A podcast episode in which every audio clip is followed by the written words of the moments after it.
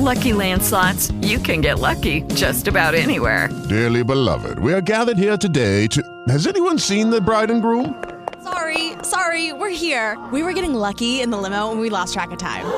No, Lucky Land Casino, with cash prizes that add up quicker than a guest registry. In that case, I pronounce you lucky. Play for free at LuckyLandSlots.com. Daily bonuses are waiting. No purchase necessary. Void were prohibited by law. 18 plus. Terms and conditions apply. See website for details.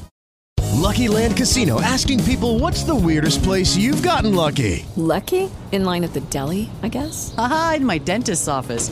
More than once, actually. Do I have to say? Yes, you do. In the car before my kids' PTA meeting. Really? Yes. Excuse me, what's the weirdest place you've gotten lucky? I never win and tell. Well, there you have it. You can get lucky anywhere playing at LuckyLandSlots.com. Play for free right now. Are you feeling lucky? No purchase necessary. Void where prohibited by law. 18 plus. Terms and conditions apply. See website for details. Il piatto che unisce e la ricetta che divide.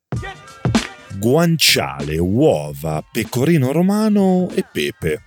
Non si può sbagliare, questi sono gli ingredienti della carbonara, gli unici ammessi dalla ricetta canonica. E vabbè, poi c'è chi ci mette la panna, il latte, il parmigiano e chissà cos'altro.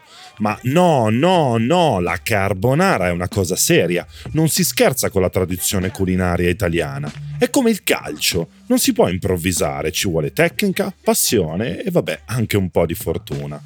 La preparazione della carbonara è un po' come una partita. Ci sono regole da rispettare, ma magari anche un pochino di spazio per improvvisazione e creatività.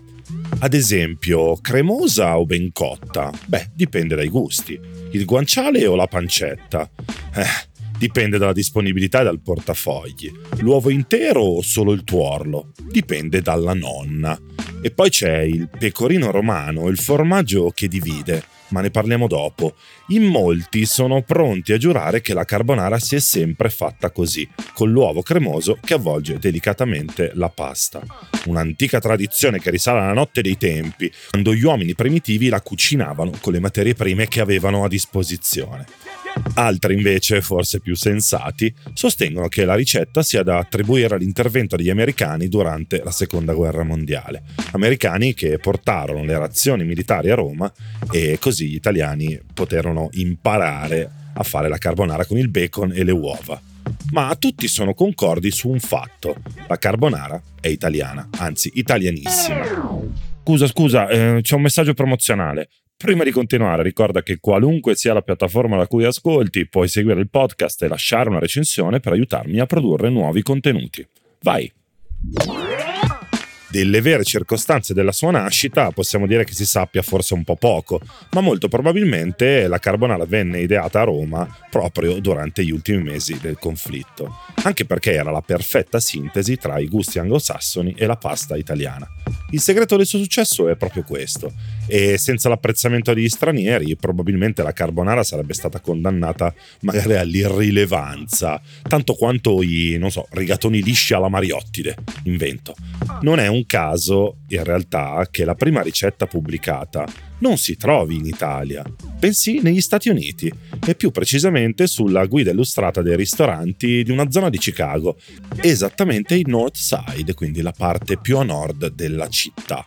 Il libro descrive diversi locali, tra i quali anche il ristorante Armando's, in cui si serve appunto la carbonara. I proprietari, Pietro Lencioni e Armando Lorenzini, sono ovviamente di origine italiana e scrivono la ricetta lasciando anche qualche termine italiano all'interno del testo. Invece la prima ricetta italiana ufficiale pubblicata sulla carbonara si trova eh, nel numero di agosto del 1954 della rivista La cucina italiana e prevede l'uso di, rimanete seduti voi puristi, pancetta, gruviera, aglio, uova e pepe. La preparazione consiste nel lessare gli spaghetti per 15 minuti e poi ripassare tutto in padella fino a quando le uova si rapprendono. Nel 1954 di fatto la carbonara viene servita in due ristoranti romani, solo questi due, il Buco e i Tre Scalini.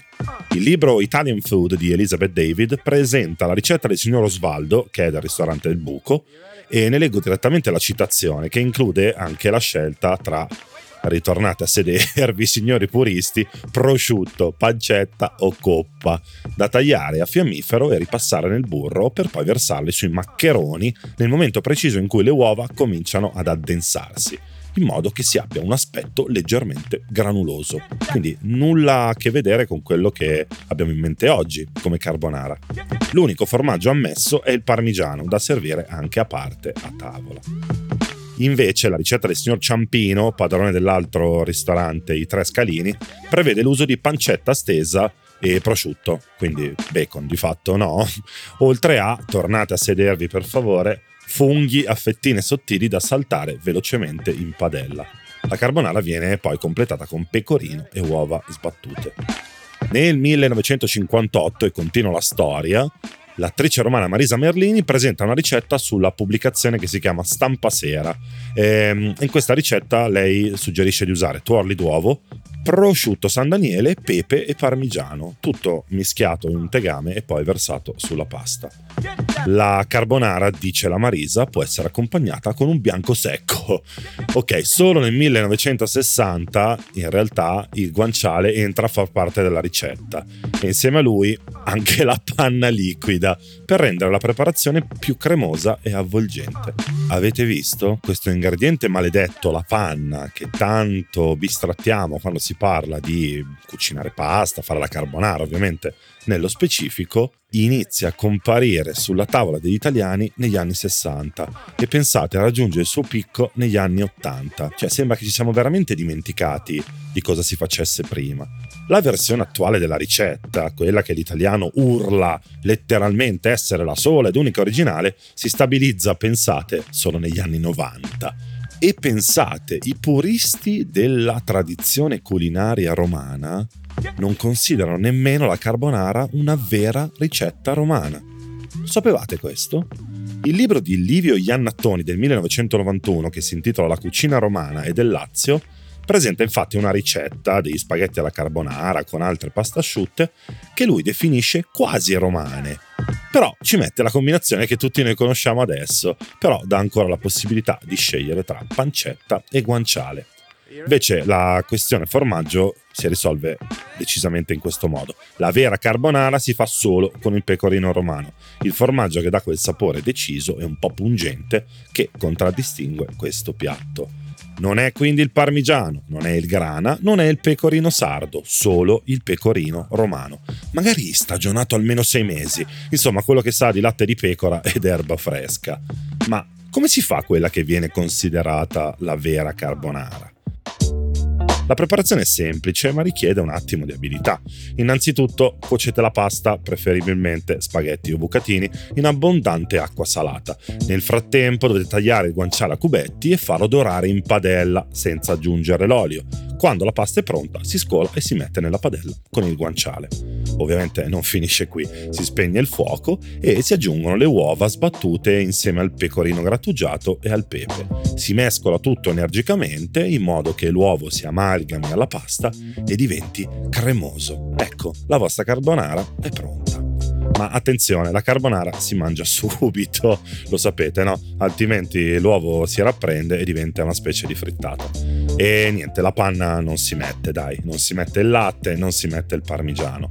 Solo guanciale, oppure la pancetta, uova, pecorino e pepe. E il segreto sta proprio nel bilanciamento di questi ingredienti. La carbonara deve essere cremosa ma non liquida, saporita ma non troppo salata, pepata ma non piccante mi sono letteralmente fatto venire fame da solo.